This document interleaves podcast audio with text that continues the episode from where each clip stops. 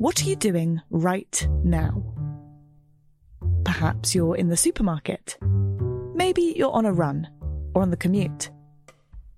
But wherever you are in the world, and whatever you're doing, right now you're also listening to my voice. This is the power of podcasts. The ability to communicate with your audience in an intimate and intentional way through audio. I'm Bea Duncan, Senior Partnerships Producer at Intelligence Squared. We've been a world leading forum for talks, debates, and events for over two decades. And we also use our cutting edge curation, creativity, and editorial expertise to elevate your brand to new audiences with podcasting. Intrigued? To find out what we can do for your organisation, book into a free consultation with me today.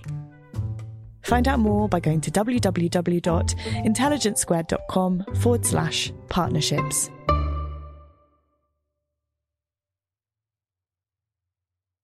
Thank you for downloading this Intelligence Squared podcast. For more information on our debates, talks, and discussions, visit intelligencesquared.com and sign up to the newsletter. Good evening.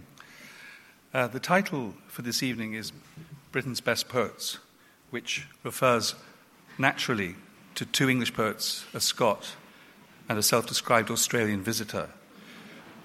But as a great Romanian skeptic once said, a writer's country is his or her language, in this case, English in several of its tongues. Us British love films, were the opening words of a recent and somewhat isolationist BBC survey of British film, grammatically daring from the first word, as Clive James remarked in a review. Us British love poets might be a title for this evening. It certainly seems that a readership for poetry periodically translates into something larger, or that audience is not the word. At present, we, we seem to be witnessing one of those moments, perhaps what physicists describe as an attention bulge. This seems not because there is a global spirit abroad in poetry, but because a more than usual number of particular voices are managing to be heard in all their recalcitrance or untranslatability. But we might also remember W.H. Auden's definition of the poet's wish to be local like some valley cheese, but prized elsewhere. And there's a lot to be said for that too.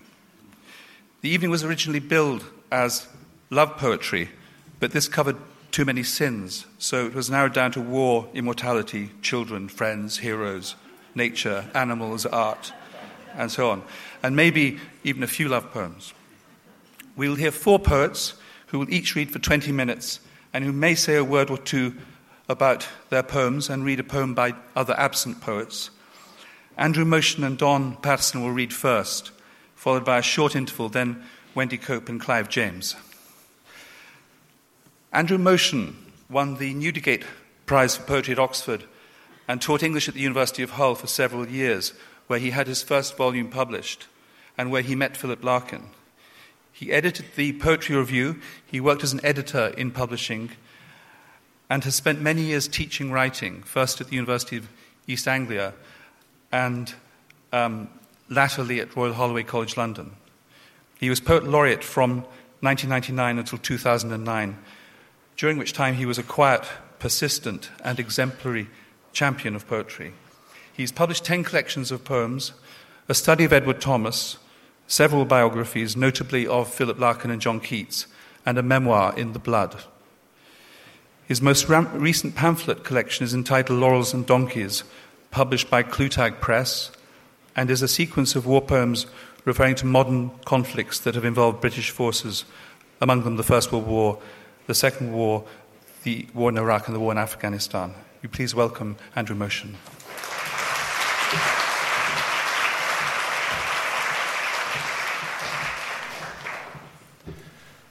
Thank you, Paul, very much.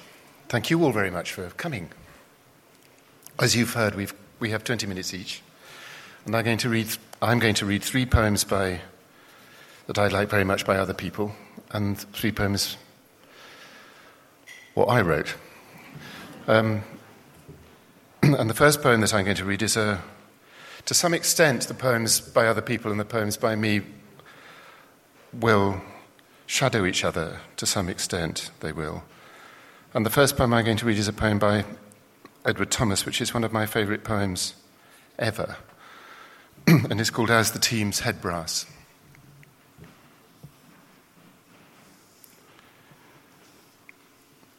As the team's head brass flashed out on the turn, the lovers disappeared into a wood. I sat among the boughs of the fallen elm that strewed an angle of the fallow and watched the plough narrowing a yellow square of charlock. Every time the horses turned, instead of treading me down, the ploughman leaned upon the handles to say or ask a word about the weather, next about the war. Scraping the share, he faced towards the wood and screwed along the furrow till the brass flashed once more. The blizzard felled the elm whose crest I sat in by a woodpecker's round hole, the ploughman said. When will they take it away? When the war's over. So the talk began. One minute and an interval of ten. A minute more and the same interval. Have you been out? No. And don't want to, perhaps. If I could only come back again, I should. I could spare an arm. I shouldn't want to lose a leg. If I should lose my head, why so? I should want nothing more. Have many gone from here? Yes. Many lost? Yes, a good few. Only two teams work on the farm this year. One of my mates is dead. The second day in France they killed him. It was back in March, the very night of the blizzard, too. Now, if he had stayed here, we should have moved the tree. And I should not have sat here. Everything would have been different, for it would have been another world. Aye, and a better. Though if we could see all, all might seem good. Then the lovers came out of the wood again. The horses started. And for the last time, I watched the clods crumble and topple over after the ploughshare and the stumbling team.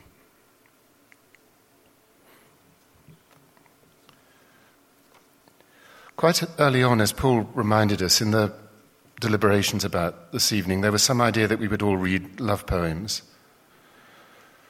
And to no doubt everybody's great relief, including my own, this idea got shelved somewhere along the way.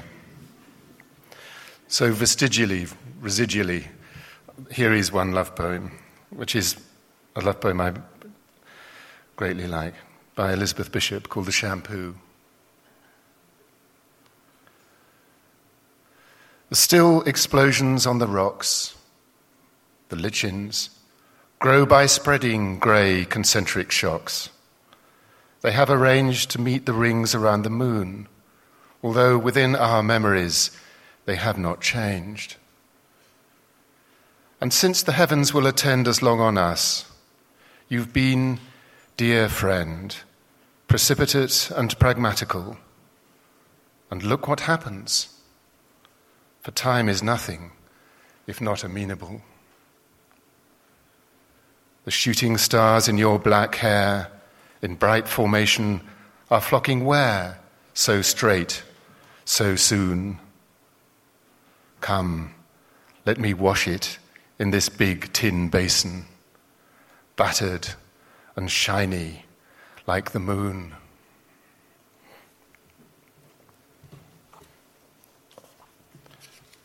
And the last of these poems by other people that I wanted to read is a part of In Memoriam, part 101 from In Memoriam. So, quite late on, I mean, there are only 130 something bits to In Memoriam. So we're getting to the end here, but there's a, as you're about to be reminded, a, a wonderful sense in this poem of driving on in grief uh, through the things that he's remembering.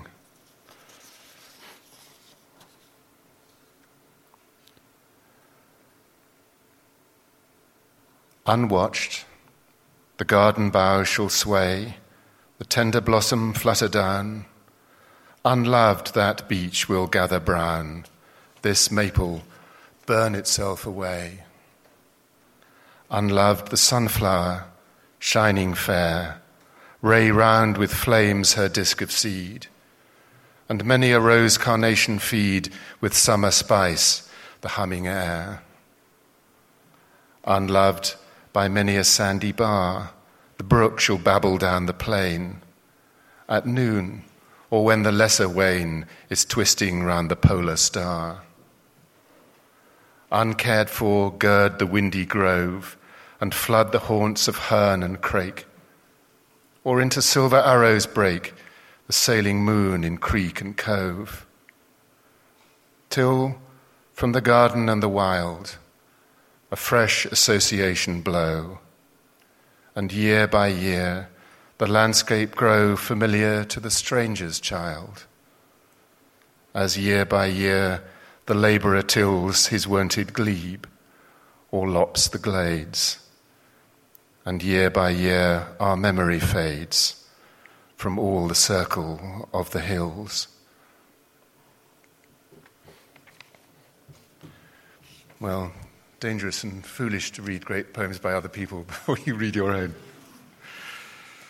So go for a run now and come back quickly. um, and I'll read these three poems, which, as I said at the outset, are in some degree uh, shadowings or I don't want to say responses to because they weren't written with that degree of deliberation at all, but they are they pick up on certain things perhaps in the earlier poems. And the first of them is a poem that I wrote recently about matters to do with the First World War, which was a poem that I wrote about the death of the famous Harry Patch, the longest living British soldier to go over the top in the First World War, whom I'd met um, thanks to the, the good offices of the BBC and had written about before or during his long life, but then after he'd died, wanted to write about again. So, the death of Harry Patch.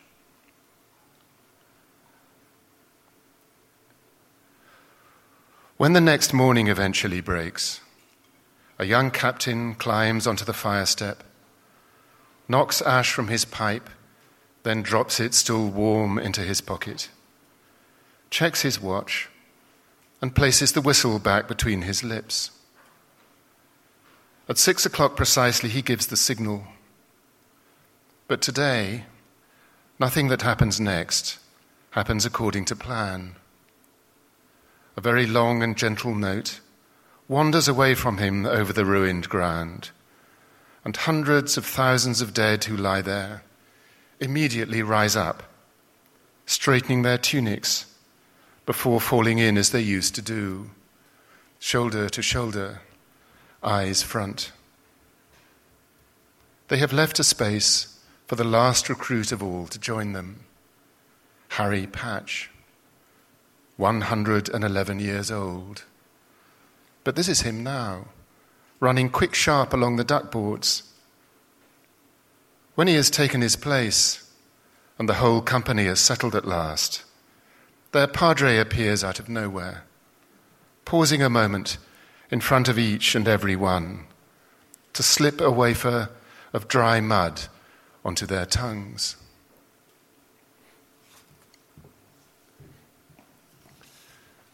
I thought I wouldn't read a, a, love poem as such, but about two people who loved each other, which was my parents. My mother died young, and my father died old. But now there they are, finally together again. And every time I go and see them in their graveyard, I get that very odd sense of that children remember. Actually, perhaps adults remember it too, of turning up unexpectedly at your parents' house and them sort of being pleased to see you, but sort of resenting that you hadn't asked whether it was okay to come then.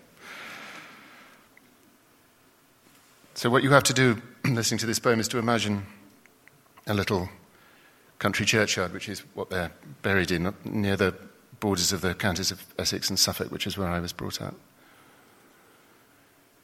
And this poem is called Passing.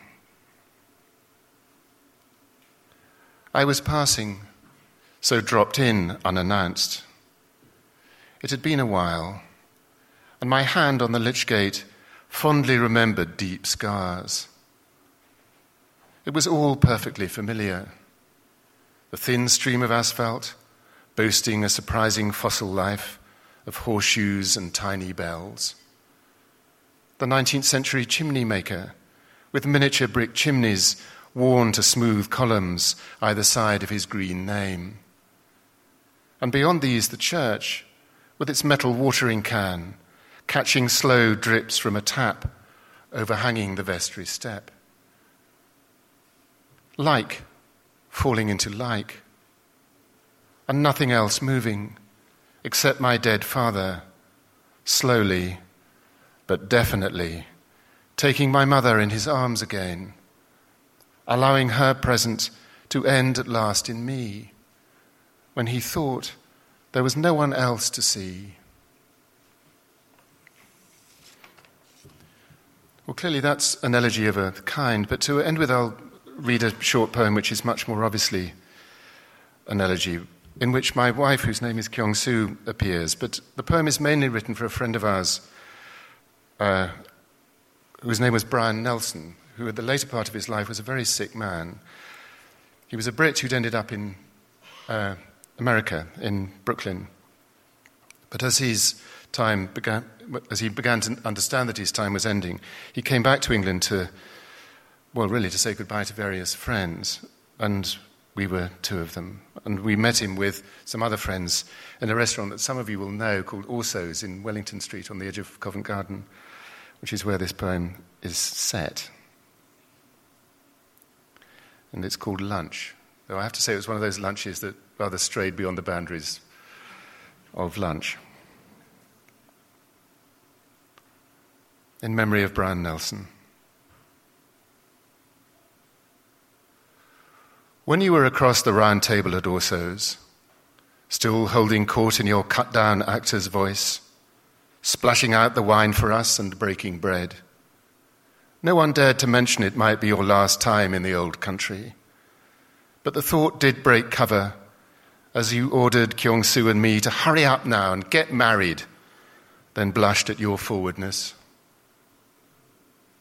When we were done eventually, you led the way up to Wellington Street to find evening had already fallen and a breeze smelling of leaf mould was drifting over the strand from the invisible river. Cold enough for you to tie your scarf more tightly round your throat.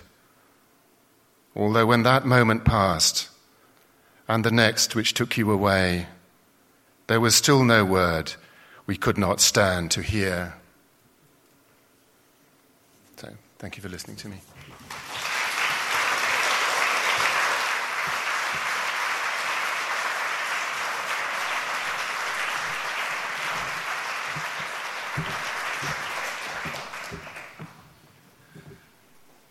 Don Paterson was born in Dundee and left school to pursue a career in music. Spent four years playing the top 20 hits of the era with club bands.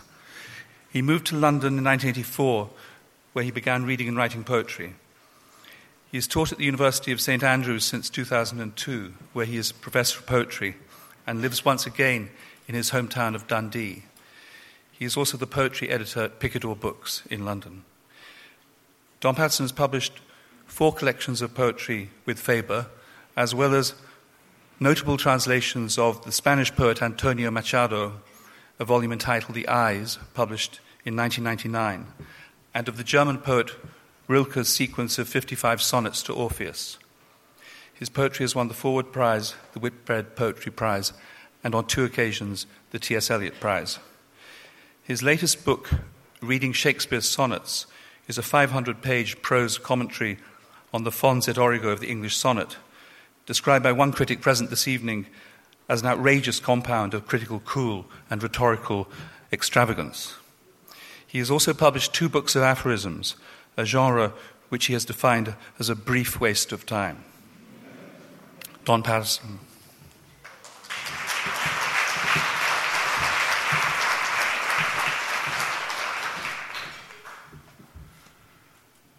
As you say, I defined the uh, aphorism as a brief waste of time but the poem is a complete waste of time. And the novel is a monumental waste of time. Um, I'll read. A, I was going to read something entirely different, but my kids uh, are, uh, I see, paying attention, and I hadn't banked on that. They're sitting at the front. Uh, this must mean the batteries have run out on the, the Nintendos. Um, so I, I, may read this poem anyway, but, but, without commentary. So hopefully it'll just go over your heads. Okay? Um, so, but I'm going to read three by uh, uh, Shakespeare, and um, and as many as I can fit into 20 minutes by me. Um, so I'll, I'll, read this one without commentary. This is it's kind of late in the sequence when things are getting uh, uh, entirely out of control uh, between Shakespeare and his young man. Like as to make our appetite more keen, with eager compounds we our palate urge as to prevent our maladies unseen, we second to shun sickness when we purge. Even so, being full of your never cloying sweetness, to bitter sauces did I frame my feeding, and sick of welfare, found a kind of meetness to be diseased ere that there was true needing. Thus, policy and love to anticipate the ills that were not, grew to faults assured, and brought to medicine a healthful state, which rank of goodness would by ill be cured. But thence I learn and find the lesson true drugs poison him that so fell sick of you. I always hear that last line as pure country and western and have an image of Merle Haggard, you know, in a codpiece you know, can you? Drugs poisoned him that so fell sick of you. Wonderful. Um, and I'll read one you'll, you'll know. Uh, and this is really the first point in the sequence where Shakespeare kind of declared his love openly for the young man.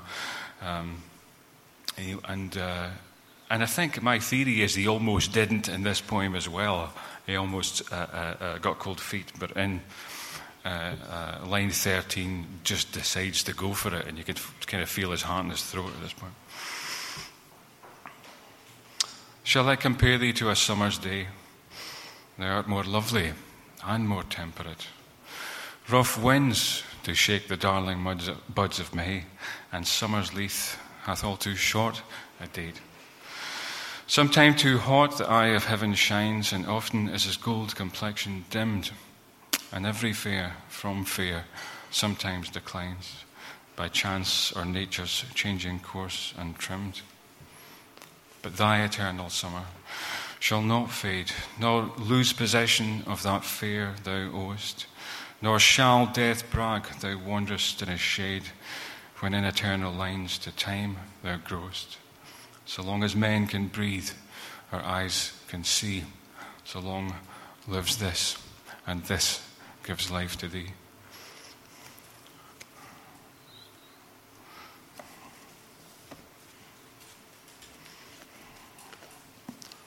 Um, and, I'll, and, I'll, read this one as well. It's 146 uh, on your hymn sheets. It's 146, uh, and it's uh, and it's, it has the reputation of his most religious song. It's not religious at all, but it's uh, it, it is about getting absolutely sick of yourself uh, and figuring out what the hell you're going to do about it.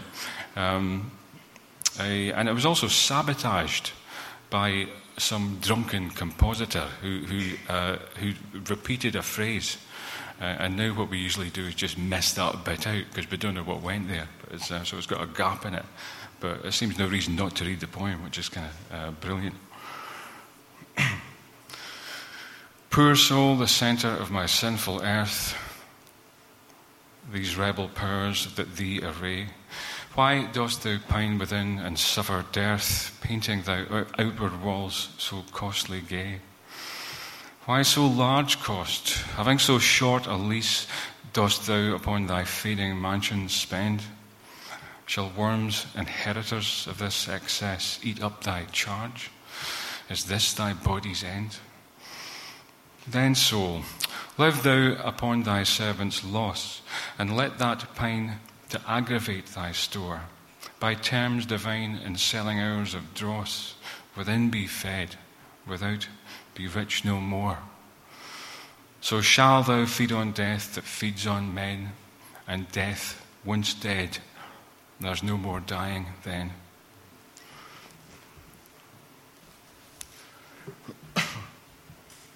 Uh, Right, I'm going to read sonnets. I think I might just stick to sonnets for the next while. Not because I have any particular affection for the form, uh, because I, which I don't. I can't stand. On a good day, I aspire to indifference. I'm sick of them. Um, but the, but they, they, they, they, seem fairly, you know, they seem to happen to me. Um, so I'll read a few of these. And um, a, I've been going around sort of telling folk I'm going to write 48 of these and then stop. And it seems to me that the more people I tell, the more likely that this is to happen, in a kind of self fulfilling prophecy kind of a way, you know. So uh, there's going to be another 40 of these things. Um, I should say uh, it will be the last time I relate this anecdote, but I got the idea from. Uh, um, I was sitting there unable to start th- this commentary that, that, uh, that, Paul mentioned, reading Shakespeare's sonnets. I couldn't get going with it at all. Probably shouldn't have started, but there we go. Um, and, uh, and it was way behind deadline. And I got one of those emails in from Amazon. Um, uh, and where the subject line is, you may also enjoy. You know? uh, and it said, you may also enjoy uh, reading Shakespeare's sonnets uh, by me. Uh, and it said, available for pre order. You know? I, I, thought, I haven't started this book yet, you know? So, in that typical kind of Scottish way, I thought, right, so I, I I thought, I clicked on the thing. I clicked on one click ordering, and I thought, well, that's one sale in the bag at least. So uh, that seemed to that seemed to get me going. So, by the same act of sympathetic magic, um, sorry, I'll waffle on here. In fact, I was speaking to Wendy about this earlier, and uh, that, that, that, Shakespeare book was not uh, uh, received with universal enthusiasm. Um, and indeed, uh, we got into a bit of a stooshy, as we say, over the border uh, in, the, in, the, TLS uh, about it. And, and I wrote a poem in response to a certain critic no, I shouldn't say that. The, po- the, the, the, um, the, scholar who features in this poem is a fictional composite uh, and bears no relation to anyone uh, living, dead, or, or Alastair Fowler. Um, would have thought I died in the late 70s, but there you go. So indeed, he may, may well have done, but he's still reviewing for the TLS. Um, you may bear in mind uh, uh, Yeats's poem, uh, The Scholars. Uh, it starts with a wee Latin tag, pro captu lectoris uh, habent sua fata libelli, which with my failed higher Latin is something like um, uh, by the capabilities of the readers, books have their destiny. A scholar. The light is dying and the clock has died. The page succumbs to the atrocious care that disinters the things not wholly there, by which your solemn field is justified. You burnish them until they bear the shine of common knowledge, knowing one black skill is yours alone. Before the greater will, all text is dream and takes on the design of what was sought there. Thus, your word is God. This gramarye electrifies the gate. None pass, but such as you initiate. The students hurry by you in a quad attending to their feet. What can you say? You know, your Shakespeare would have walked that way. That'll shut him up. Um,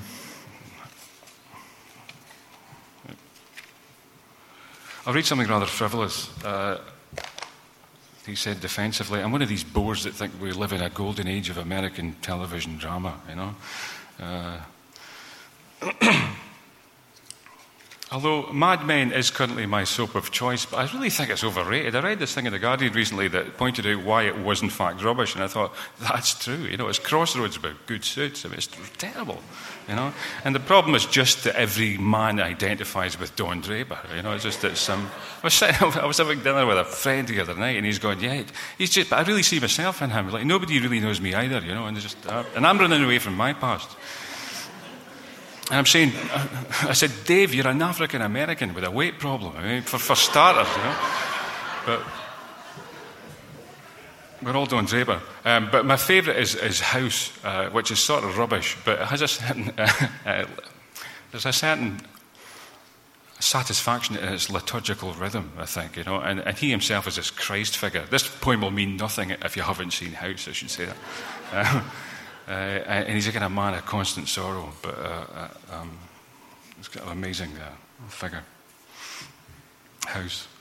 Better all in all, the God you know, broken, drunk, in agony, at bay, yet undistracted from the mystery of our own suffering. And if they show its last to blunder wild eyed through the screen with, Stop the chemo, he just has to fart, or gently intimate it might be smart to swap your Tolstoy for a magazine. We too have known that three o'clock abyss between the differential and the kiss, where a man must face the smaller man within, or remember where he stashed the Vicodin. Or oh, let your thousand yard and one inch stare see through us too, for we don't have a prayer.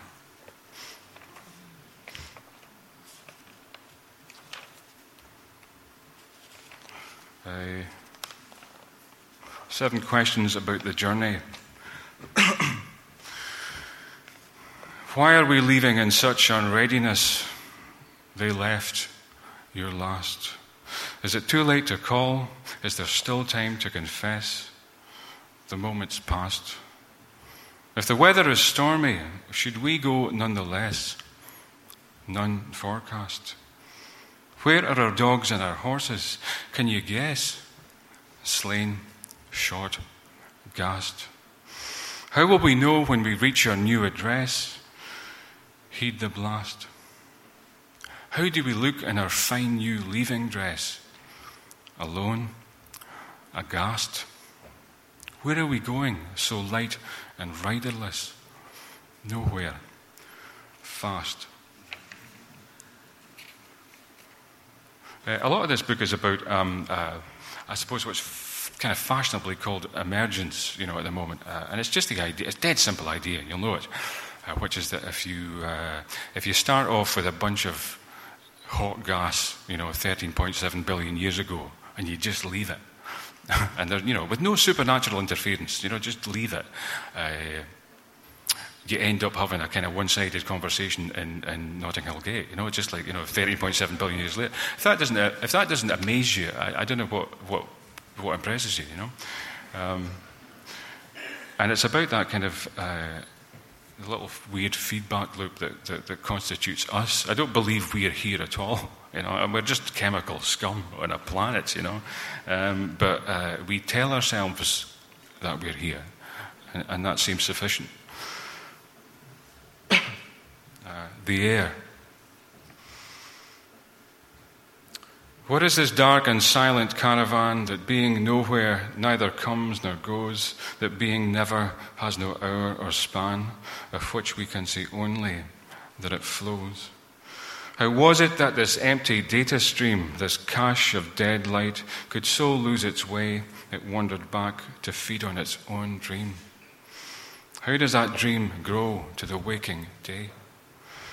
What is that sound that fades up from the hiss like a glass some random downdraft had set ringing, now full of its only note, its lonely call, drawing on its song to keep it singing?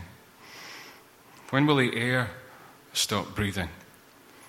Will it all come to nothing if nothing came to this? Um, I've taken to having uh, a middle age thing, taken to having uh, siestas, because uh, I read somewhere it was good for your heart. That's an aggrandizement. A fall asleep in the afternoon would be a more accurate way of putting it. Um, uh, it's, good for, it's, good, it's not good for my heart. I wake up 10 minutes later with my heart pounding in my ears. I don't I, you know, I, one hates starting sentences with the words, I don't know if this is just me, because it always turns out it is. But um, I don't know if this is just me.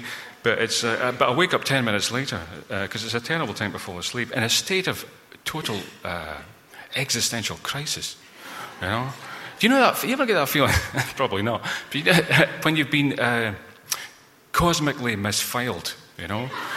Uh, and you think, I didn't, you, know, you wake up as this kind of bald monkey with gravity issues, you know, thinking, I never signed up for any of this crap, you know? So it's about that, uh, that feeling. Uh, and it's called here. I must quit sleeping in the afternoon. I do it for my heart, but all too soon my heart has called it off. It does not love me. If it down tools, there'd soon be nothing of me. Its hammer beat says, You are, not I am. It prints me off here like a telegram. What do I say? How can the lonely word know who has sent it out or who has heard? Long years since I came round in her womb, and of myself to know I was not home, my dear sea up in arms at the wrong shore, and a loud heart like a landlord at the door. Where are we now? What misdemeanor sealed my transfer? Mother, why so far afield?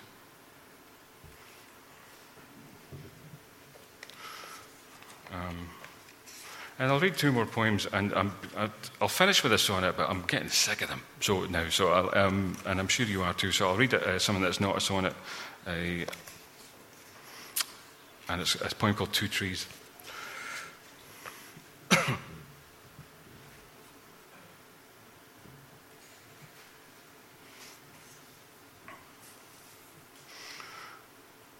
One morning, Don Miguel got out of bed with one idea rooted in his head to graft his orange to his lemon tree. It took him the whole day to work them free, lay open their sides, and lash them tight. For twelve months, from the shame or from the fright, they put forth nothing. But one day there appeared two lights in the dark leaves. Over the years, the limbs would get themselves so tangled up each bough looked like it gave a double crop, and not one kid in the village didn't know the magic tree in Miguel's patio. The man who bought the house had had no dream. So, who can say what dark, malicious whim led him to take his axe and split the bole along its fused seam and then dig two holes? And no, they did not die from solitude nor did their branches bear a sterile fruit. Nor did their unhealed flanks sweep every spring for those four yards that lost them everything as each strained on its shackled route to face the other's empty, intricate embrace. They were trees, and trees don't weep or ache or shout. And trees are all this poem is about. And I'll finish off with a wee sonnet. A, wee sonnet is a pointless qualification, is it not? Because they're all the same size. Um, but a, it's a sonnet, and it's um, most of this. Uh, uh the, the, uh, my last book, which is called Rain, turned out to be uh, an unconscious, either unconscious elegy or conscious elegy, for a man called Michael Donaghy, uh, known to many of us here, I suspect, and loved by almost just as many, I would suspect, too. Um, and this is the, uh, the most un, uh, uh, ridiculous uh, act of suppression because it was an unconscious elegy, but how I, I couldn't have noticed, I don't know. And it's a version of a poem by uh, Vallejo um, for his brother Miguel, who uh, committed suicide. It's called Miguel. Duh.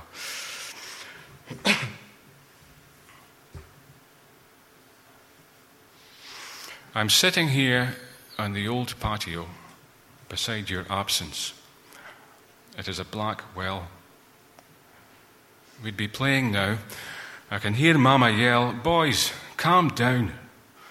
We'd laugh, and off I'd go to hide where you'd never look under the stairs, in the hall, in the attic. And then you'd do the same. Miguel, we were too good at that game. Everything would always end in tears. No one was laughing that August night. You went to hide away again so late it was almost dawn. But now your brother's through with this hunting and hunting and never finding you. The shadows crowd him. Miguel, will you hurry and show yourself? Mama will only worry. Thank you.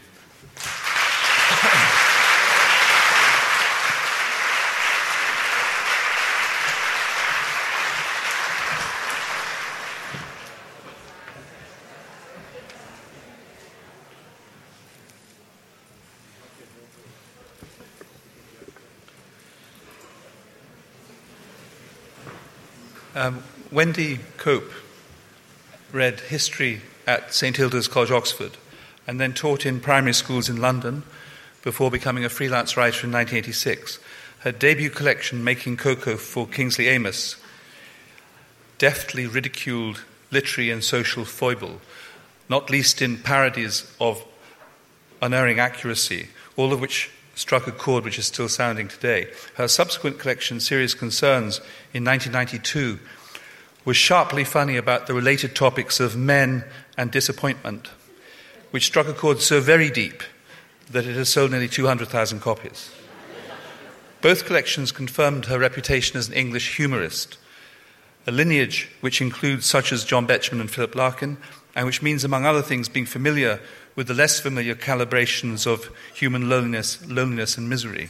She endorses strongly Dr. Johnson's statement that the only end of writing is to enable readers better to enjoy life or better to endure it. Wendy Cope has received a, Cholmon, a Cholmondeley Award and from the American Academy of Arts and Letters the Michael Braude Award for Light Verse. And as T.S. Eliot said, no verse is light to the poet who wants to do a good job.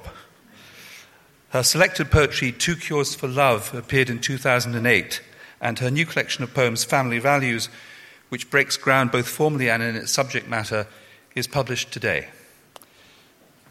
Well, Wendy Cope.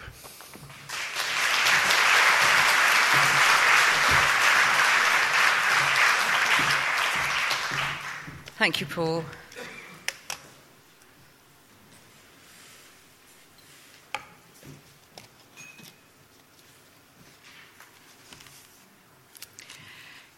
You're not allowed to wonder if it's true. She loves you very much. She tells you so. She is the one who knows what's best for you. She tells you what to do and where to go. She loves you very much. She tells you so. That's why she's sending you to boarding school. She tells you what to do and where to go, and there is no appeal against her rule. And now she's sending you to boarding school. She'll be upset if you are cross and sad, and there is no appeal against this rule. If mummy is upset, you must be bad. Her children often make her cross and sad, and then she cries. She cries and sulks all day. If mummy is upset, you must be bad. It's no good saying sorry, you must pay. You watch her cry, she cries and sulks all day. You'd make your mother happy if you could. It's no use saying sorry, you must pay. Things will get better if you're very good. You'd make your mother happy if you could. She is the one who knows what's best for you. Things will get better if you're very good. You're not allowed to wonder if it's true. That's my Mother's Day poem.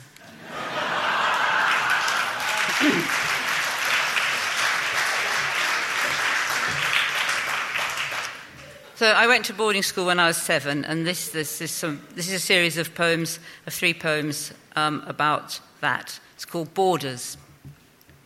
Boarders are better than day girls. We never questioned that belief.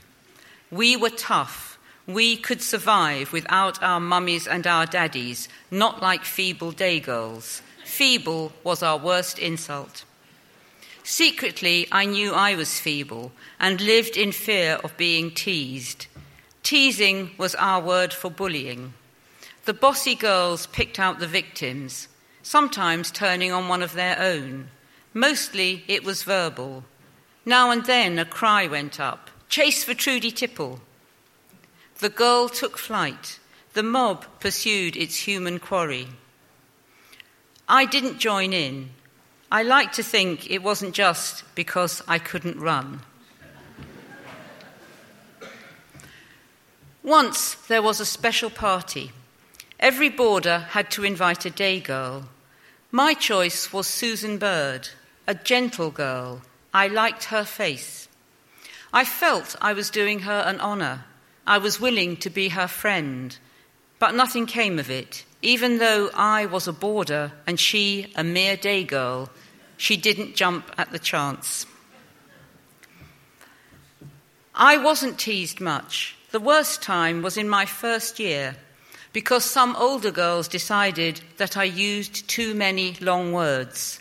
I soon learned not to. Look at how I write.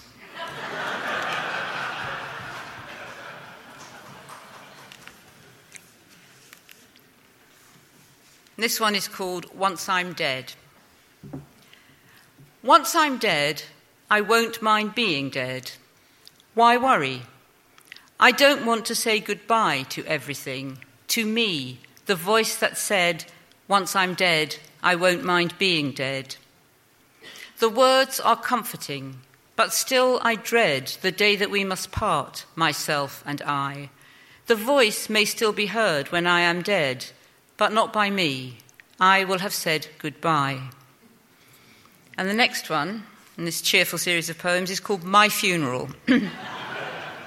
really, this is about things that had annoyed me at other people's funerals. I hope I can trust you, friends, not to use our relationship as an excuse for an unsolicited ego trip. I have seen enough of them at funerals, and they make me cross. At this one, though deceased, I aim to be the boss. If you are asked to talk about me for five minutes, please do not go on for eight. There is a strict timetable at the crematorium, and nobody wants to be late. If invited to read a poem, just read the bloody poem. If requested to sing a song, just sing it as suggested and don't say anything. Though I will not be there, glancing pointedly at my watch and fixing the speaker with a malevolent stare, remember that this was how I always reacted when I felt that anybody's speech, sermon, or poetry reading was becoming too protracted. Yes, I was impatient and intolerant and not always polite, and if there aren't many people at my funeral, it will serve me right.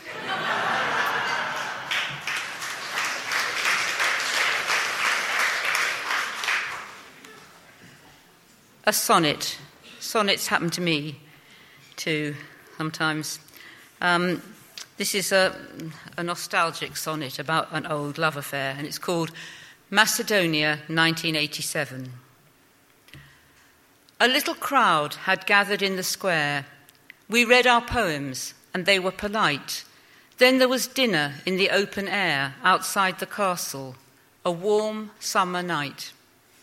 The local bigwigs lit up their cigars and asked us for a song, and straight away you stood. I see you underneath the stars. I hear your voice. I hear it to this day. I too can sing, but I am English, so although I wanted to, I didn't dare. And still, though that was 20 years ago, a male voice singing German takes me there. Bach and Schubert won't let me forget that evening, five days after we first met.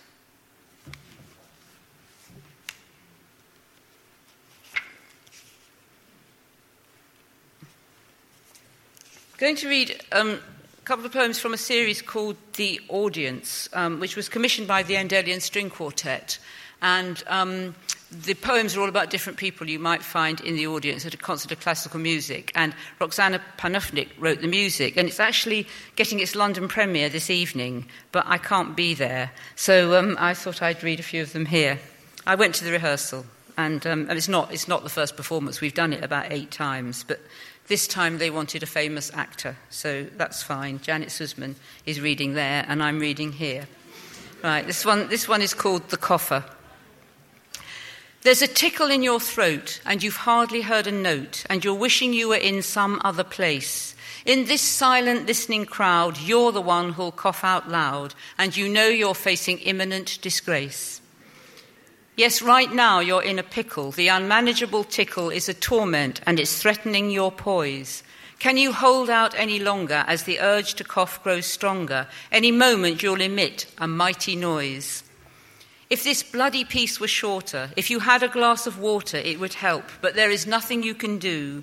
Oh, if only you could be safe at home with a CD, in an armchair, free to cough the whole way through. Do you hear a rallentando? Does this mean the end's at hand? Oh, what a mercy. Yes, they're really signing off.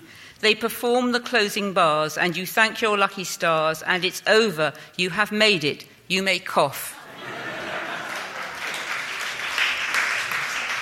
Usually that poem makes people cough, so you did very well. So. This is called The Traditionalist. I like a good tune with a regular beat from the days before music went wrong.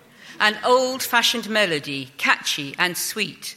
I like a good tune with a regular beat. These modern composers, they can't write a song. They don't get you tapping your feet. I like a good tune with a regular beat from the days before music went wrong.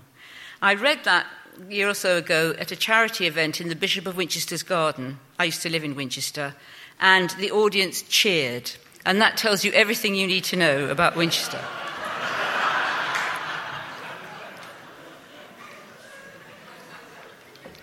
Now, the next one, that's the traditionalist. This one's called the radical. Now, if you, as you may know, the radicals in the poetry world have a low opinion of me, so I really enjoyed writing this one. the radical. I've little patience with this kind of thing, this trite, postmodern, easy listening. I hoped for something far more challenging. This isn't avant garde enough. It really isn't hard enough. It isn't avant garde enough for me. The point is not to please the bourgeois ear. The good composer is a pioneer whose music very few will want to hear. This isn't cutting edge enough. It isn't off the ledge enough. It isn't cutting edge enough for me. Art should disturb. It's not to make us glad. It isn't to console us when we're sad. It's to remind us that the world is bad. This isn't agonized enough. You're not antagonized enough. It isn't agonized enough for me. And it says repeat ad lib. It really isn't hard enough. It isn't avant garde. Now, most of the poems in the audience are quite jolly like that, but then they asked for a sad one um, to give the composer a bit more scope, and I wrote this one called The Widow, and she actually did something very beautiful with this poem and listening to it because I never really had a chance to listen to it properly before with the music because I've always been standing there counting and trying to come in at the right moment.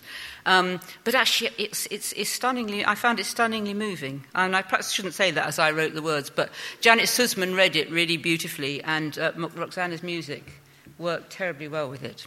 The Widow. I like this piece. I think you'd like it too. We didn't very often disagree back in the days when I sat here with you and knew that you were coming home with me. This is the future. It arrived so fast. When we were young, it seemed so far away. Our years together vanished like a day at nightfall, sealed forever in the past. I can't give up on music, just discard the interest we shared because you died. And so I come to concerts, but it's hard. Tonight I'm doing well. I haven't cried. My head aches. There's a tightness in my throat. And you will never hear another note. Right, um, the last poem of my own I'm going to recite to you um, as an introduction to poems by someone else, and it's called Another Unfortunate Choice. I think I am in love with A.E. Housman, which puts me in a worse than usual fix. No woman ever stood a chance with Housman, and he's been dead since 1936.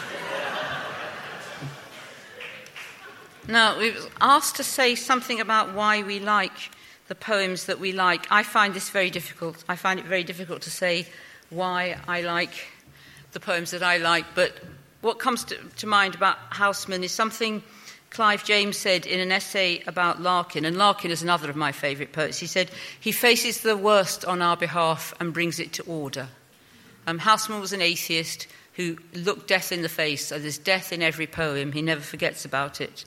But the other thing that dominated, I mean, the thing that dominated Housman's emotional life was a great unrequited love for his friend Moses Jackson, who he met when he was an undergraduate. And I think this, the pain of this unrequited love, the emotional pressure that created, I think he, you feel he had to write these poems. He had to write it as the only way of dealing with it. And I mean, they are wonderful love poems. If truth in hearts that perish could move the powers on high, I think the love I bear you should make you not to die. Sure, sure, if steadfast meaning, if single thought could save, the world might end tomorrow, you should not see the grave. This long and sure set liking, this boundless will to please, oh, you should live forever if there were help in these. But now, since all is idle, to this lost heart be kind, ere to a town you journey where friends are ill to find. Another poem about love. I was going to say actually about Housman, I was quite late reading Housman, and um, in fact, I did a reading with Adrian Henri in Long Lartin Prison, as it happens, and it was after my first book had been published, and I started writing some of the poems that were in my second book, and I read some of them, and Adrian said to me, Wendy, have you read Housman? And I said, no, not really, odd one in anthology. He said, you should, you really should, and he was quite right. Um, but one of the things that put me off is I think A Shropshire Lad is one of the most off putting titles. Um, and, you know, I thought, why would I want to read about a Shropshire lad? And, and that was one of the reasons I didn't read Housman. So don't let the title put you off if you haven't. And then, and then his other books, there's last poems, and there's more poems, but like Pam and then there's additional poems which were published after his death. It is no gift I tender, alone is all I can, but do not scorn the lender, man gets no more from man. O mortal man may borrow what mortal man can lend, and twill not end tomorrow, though sure enough twill end. If death and time are stronger, a love may yet be strong. The world will last for longer, but this will last for long.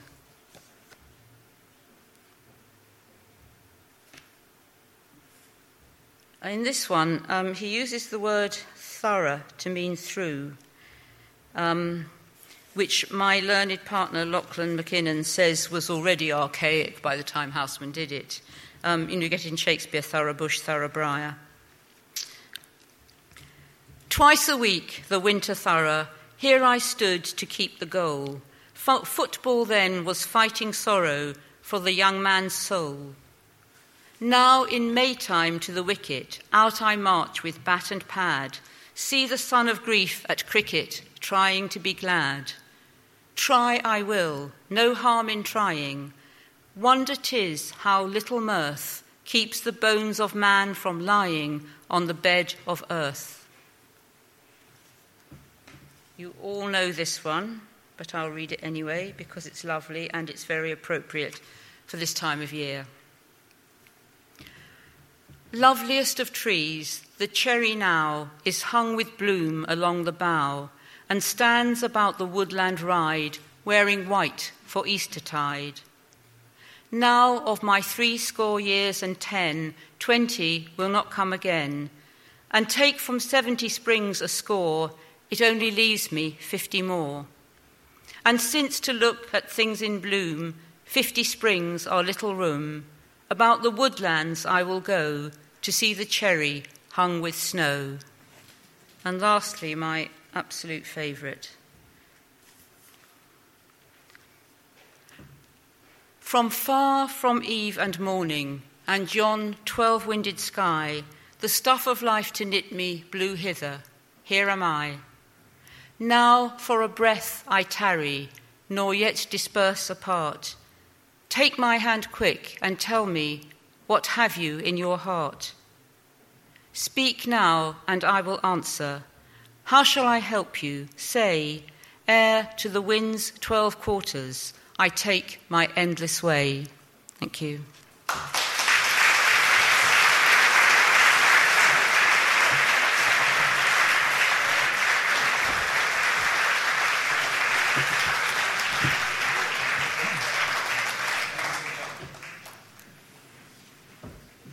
Clive James has published several collections of his remarkable essays, travel writing, literary television criticism, and five volumes of autobiography. Most importantly, his collected poems have appeared under the title The Book of My Enemy 1958 to 2003, as in that unforgettable opening line, The book of my enemy has been remaindered, and I am pleased.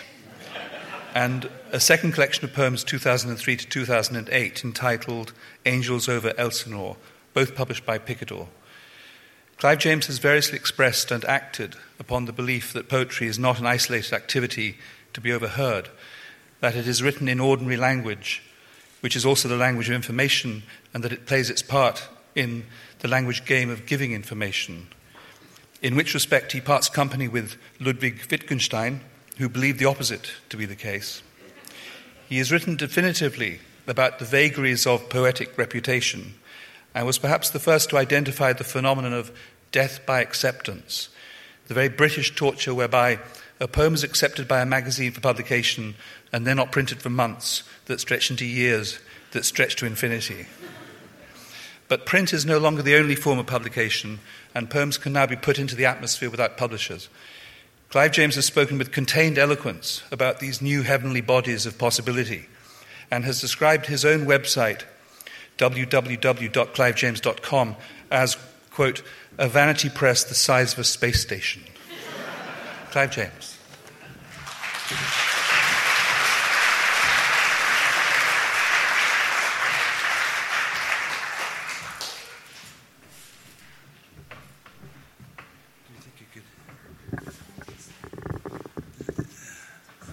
Uh, uh, I'm doddering here. I've been doddering since January last year when I got very ill. And uh, since then, it's been a bit, a bit of a battle, and I'm doubly pleased to be invited here tonight. Uh, first of all, it's a great honor to be with these serious poets. And. Um, and also, it's a kind of miracle that I could actually make it, since I'm actually functioning at the moment without an immune system of any kind. Uh, I just dose up on antibiotics. But the doctors, the doctors have a great list of things that I'm not allowed to do, but they didn't say I couldn't do this. so I did it. uh, when you're lying there, facing the final curtain, as Paul Anka once so eloquently put it, he was wrong about that, incidentally, when you think about it. The final curtain is the one you never face. um, when you're lying there, um, threatening to wink out, uh, it's uh, almost compulsory to examine one's life and ask the fundamental questions. And one of the fundamental questions I ask myself in various hospitals is how on earth did I, of all people, become involved in poetry, either earlier or later? I who was of such an unusually insensitive nature, uh, impermeable against all the higher feelings of mankind. Uh, all that, and born in Sydney, Australia. to boot, as we scarcely ever said, although actually we were rather fond of archaic English expressions. And the answer is actually quite complex. And uh, I was raised in a household where there were, were few books. Both my parents uh, left school in their early teens to work on the production lines. My father never got back from the war. But my mother somehow loved poetry anyway. She was particularly fascinated by the rubaiyat, or the rubaiyat, we used to call it, of Omar Khayyam, which she could recite. And so the first poetry I heard and remembered was from her, and it was a stanza of the Rubaiyat. The moving finger writes, and having writ moves on, not all thy piety nor wit shall lure it back to cancel half a line, nor all thy tears wash out a word of it. And the way the line's balanced, nor all thy tears is beautifully placed. Well, it, I, I don't know how an echo can come first, but somehow, if you're going to be a writer, the echo comes first. You hear the beginning of what you will one day uh, be, be involved in. And then, when I, by some miracle, I got to university instead of jail, which is where I belong, uh, uh, one of the first things that happened to me going on in Sydney at that time was a production of Long Day's Journey into Night, in which all the famous Australian actors concentrated very hard on trying to sound American uh, with various levels of success. And the young man playing the young man who was meant to be Eugene O'Neill himself uh, gets to recite the poem by Ernest Dowson. And there I was, sitting in the gods of the theatre, the old Elizabethan in Sydney, while this voice came drifting up. They are not long, the weeping and the laughter, love and desire and hate. I think they have no portion in us after we pass the gate.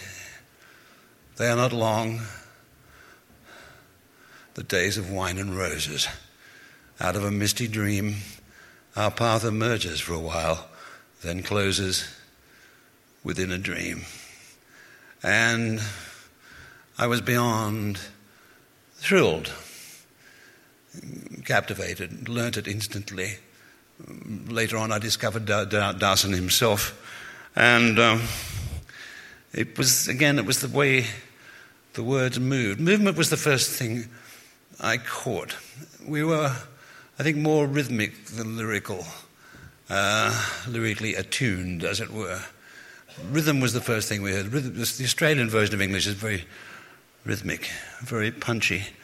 And uh, even my teachers weren't always entirely certain the way some English words and names were pronounced, because Sydney was a long way from Britain in those days. And your English teacher would spend years teaching and not be entirely certain whether John Lilly was pronounced John Lilly or John Liley. And uh, later on in my life, I met a professor of English in an Indian university who had been lecturing for several years on the poetry of W.B. Yeats. Um, on the analogy, of course, with Keats, who perhaps he called Keats, who knows. Uh, and he'd gone far past the point where you could correct him. Now, that happens quite frequently in Australia. It's actually a good sign when people pronounce, mispronounce words. It means they're reading ahead of their level of hearing. They've read more than they've heard conversation, which is good, which is always good and should always be approved of. And uh, the current Prime Minister of Australia, for example, Julia Gillard, is actually well in the national tradition when she goes on television, as she did yesterday, and was interviewed on the ABC, and said, uh, uh, Well, Chris, we all know about your fondness for hyperbole.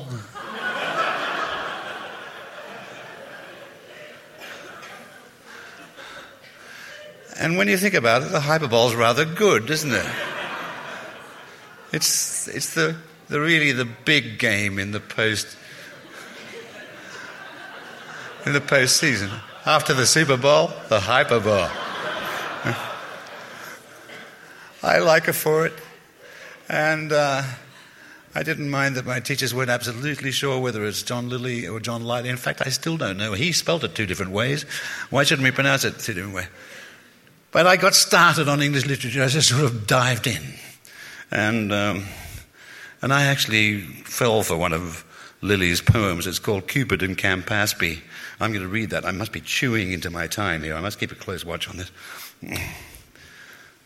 Cupid and my Campaspe played at cards for kisses. Cupid paid. He stakes his quiver, bow, and arrows, his mother's doves and team of sparrows loses them too. Then down he throws the coral of his lip, the rose growing on's cheek, but none knows how. With these, the crystal of his brow, and then the dimple of his chin, all these did my Campaspe win. At last he set her both his eyes. She won, and Cupid blind did rise. O love, has she done this to thee? What shall, alas, become of me? He was good, Lyly. And they were everywhere. There were the poets on the course, and then there were the poets off the course. And uh, it was the great time, the magisterial ascendancy of and MacNeice, who had been famous um, before the war, but really started to dominate the world in the 50s. And uh, it was in the late 50s that I read the great poems by Auden and MacNeice. And I thought one of them by MacNeice called Birmingham was one of the most magic poems I'd ever seen, although I had absolutely no idea where Birmingham was situated in England. I think I thought it was some sort of suburb of London. When I finally got to England, I went to Birmingham just to see what it was like. And it was no longer like what MacNeice had seen in the 30s, but the driving rhythm of the poem helped to form me of that, I'm sure. Uh, his use of the long line was like Charlotte Mew, another great commander of the long line. It, the line went on longer than you could believe and still remain rhythmic. Very good training to try and do that. Birmingham. Smoke from the train gulf, hid by hoardings, blunders upward the brakes of cars. Pipe as the policeman pivoting around raises his flat hand, bars with his figure of monolith pharaoh the queues of fidgety machines, chromium dogs on the bonnet, faces behind the triplex screens. Behind him, the streets run away between the proud glass of shops, cubicle scent bottles, artificial legs, arctic foxes, and electric mops. But beyond this center, the slumward vista thins like a diagram. There, unvisited, are Vulcan's forges, who doesn't care a tinker's damn. Splayed upwards through the suburbs, houses, houses for rest, seducingly rigged by the builder, half timbered houses with lips pressed so tightly and eyes staring at the traffic through bleary hores, and only a six inch grip of the raising earth in their concrete claws. In these houses, men, as in a dream, pursue the platonic forms, with wireless and cairn terriers and gadgets approximating to the fickle norms, and endeavor to find God and score one over the neighbor by climbing tentatively upward on jerry built beauty and sweated labor. The lunch hour, the shop's empty, shop girls' faces relax, diaphanous as green glass, empty as old almanacs as incoherent with ticketed gewgaws tiered behind their heads as the Burne Jones windows in St. Philip's broken by crawling leads, insipid colour, patches of emotion, Saturday thrills. This theatre is sprayed with June. The gutter take our old playbills. Next weekend it is likely in the Heart's Fun Fair we shall pull strong enough on the handle to get our money, or at any rate it is possible. On shining lines, the trams, like vast sarcophagi, move into the sky, plum after sunset, merging to duck's egg, barred with mauve zeppelin clouds, and Pentecost like the car's headlights bud out from side roads, and the traffic signals, creme de menthe or bull's blood, tell one to stop, the engine gently breathing or to go on to where like black pipes of organs in the frayed and fading zone of the West.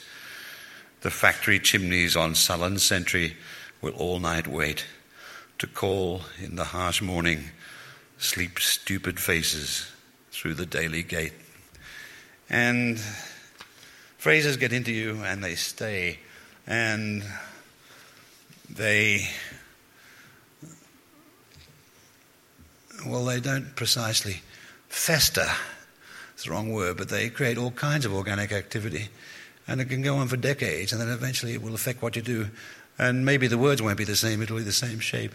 And I just know if I live long enough, I'll write a book called The Fading Zone of the West. It's beautiful, but I better get on with it. And I've, uh, I'm going to do some of my poems. I think I've chewed up almost all all my time. But if you can bear with it, all right. I, while uh, in my later years, uh, I gave more and more attention to my childhood, even before I got ill, because the memories got clearer. And I wrote a poem called When We Were Kids, and I think you might f- catch the mood, even though for you the references are different unless you were actually born and raised in Australia in my time, some of these things won't have happened to you. You won't have tasted them or seen the names or heard the words, but the moods, I think, are the same. Uh, it's called When We Were Kids. I hope this mic is okay. Am I booming and popping? And you can hear it okay. It's all right, yeah. When we were kids, we fought in the mock battle with Ned Kelly cap guns, and we opened the cold bottle of Shelley's lemonade with a scout belt buckle. We cracked the passion fruit and sipped the honeysuckle. When we were kids, we lit the thunder cracker under the fruit tin and we sucked the all day sucker. We opened the shoebox to watch the silkworm spinning cocoons of cirrus with oriental cunning. When we were kids, we were sunburned to a frazzle. The beach was a griddle, you could hear us spit and sizzle. We slept face down when our backs came out in blisters. Teachers were famous for throwing blackboard dusters. When we were kids, we dive bombed from the tower. We floated in the inner tube. We bowled the rubber tire. From torn balloons, we blew the cherry bubble. Blowing up Frenchies could get you into trouble. When we were kids, we played at Cockalorum. Gutter to gutter, the boys ran harem scarum. The girls ran slower and their arms and legs looked funny. You weren't supposed to drink your school milk in the dunny. When we were kids, the licorice came in cables. We traded hubba bubba bubble gum for marbles. A new Connie agate was a flower trapped in crystal, worth just one go with a genuine air pistol. When we were kids, we threw the cigarette cards against the wall and we lined the grenadier guards up on the carpet, and you couldn't touch the trifle your Aunt Marge made to go in the church raffle. When we were kids, we hunted the cicada. The pet cockatoo bit like a barracuda. We were secret agents and fluent in pig Latin. Gutsing on mulberries made our lips shine like black satin. When we were kids, we caught the Christmas beetle. Its brittle wings were gold green like the wattle. Our mothers made bouquets from frangipani. Hard to pronounce, a pink musk stick cost a penny. When we were kids, we climbed peppercorns and willows. We startled the stingrays when we waded in the shallows. We mined the sand dunes in search of buried treasure, and all this news pleased our parents beyond measure. When we were kids, the pus would wet the needle when you dug out splinters, and a piss was called a piddle. The scabs on your knees would itch when they were ready to be picked off your self renewing body. When we were kids, a year would last forever. Then we grew up and were told it was all over. Now we are old, and the memories returning are like the last stars that fade before the morning. And uh, also, as you lie there, helpless, the last trace of libido vanishing away into space. you remember your sorry track record in later years of trying to fascinate young ladies of literary bent by lunching them with many a reference to poetry, that magic potion. The Cupid and Campaspe potion. And there she is, and she's read a bit, including my beloved Charlotte Mew. And I speak to her, or some man a bit like me speaks to her. Reciting poetry by those you prize Auden, MacNeice, Yeats, Stevens, Charlotte Mew. I trust my memory and watch your eyes to see if you know I am wooing you with all these stolen goods. Of course you do.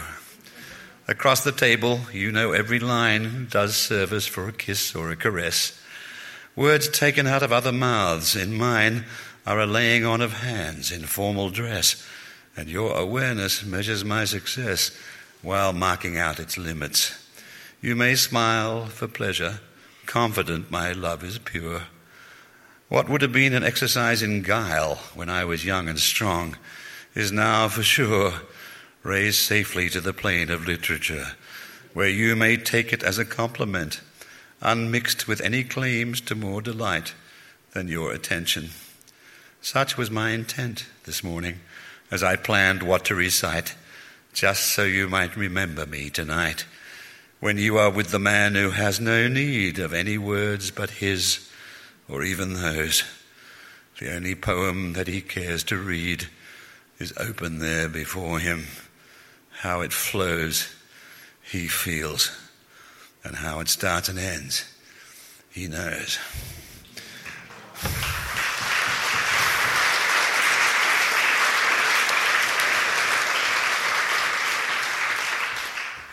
I'm going, I'm going to end with a poem. Uh, that poem, incidentally, is in my book, uh, Angels Over Elsinore and also in this book, Opal Sunset, which is a book of selected poems. And uh, these books are, will be available at the signing table. Uh, I'm under medical advice not to sign books because theoretically I'm at the mercy of anyone who might be carrying any disease whatsoever, including plague. And uh, the doctor actually told me, Let me tell you what condition you're in. If someone who is harboring plague breathes on you, you will develop it before he does.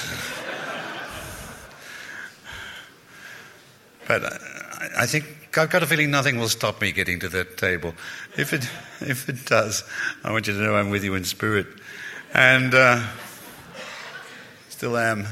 Uh, one of my, my, episodes in my various illnesses happened in New York last year. Uh, I got there because I wanted to be there for the opening of my daughter's painting exhibition.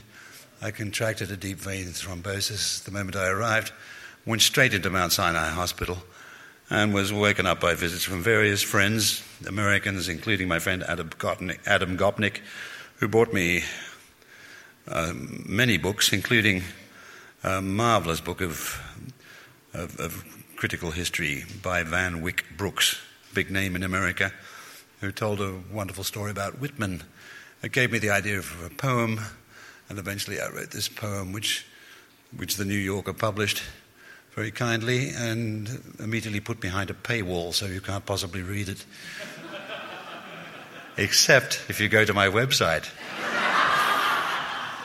where, and this will horrify Wendy Cope, who's against the whole business, you will find that I'm the first poet to have stolen his own work. It's a pioneering and possibly stupid move. I can see Don Paterson sitting down there who's publishing me, and he's, he's deeply thoughtful on the subject. Whitman and the Moth, it's called. This is my this is my last one, so I'll just pack up here. Van Wyck Brooks tells us Whitman in old age sat by a pond in nothing but his hat, crowding his final notebooks page by page with names of trees, birds, bugs, and things like that. The war could never break him, though he'd seen horrors in hospitals to chill the soul. But now, preserved, the Union had turned mean. Evangelizing greed was in control. Good reason to despair. Yet grief was purged by tracing how creation reigned supreme. A pupa cracked, a butterfly emerged. America, still unfolding from its dream. Sometimes he rose and waded in the pond, soothing his aching feet in the sweet mud. A moth he knew, of which he had grown fond, perched on his hand as if to draw his blood. But they were joined by what each couldn't do the meeting point where great art comes to pass. Whitman, who danced and sang but never flew, the moth, which had not written leaves of grass, composed a picture of the interchange between the mind and all that it transcends, yet must stay near. No, there was nothing strange in how he put his hand out to make friends with such a fragile creature, soft as dust. Feeling the pond cool as the light grew dim, he blessed new life, though it had only just arrived in time to see the end of him. Thank you.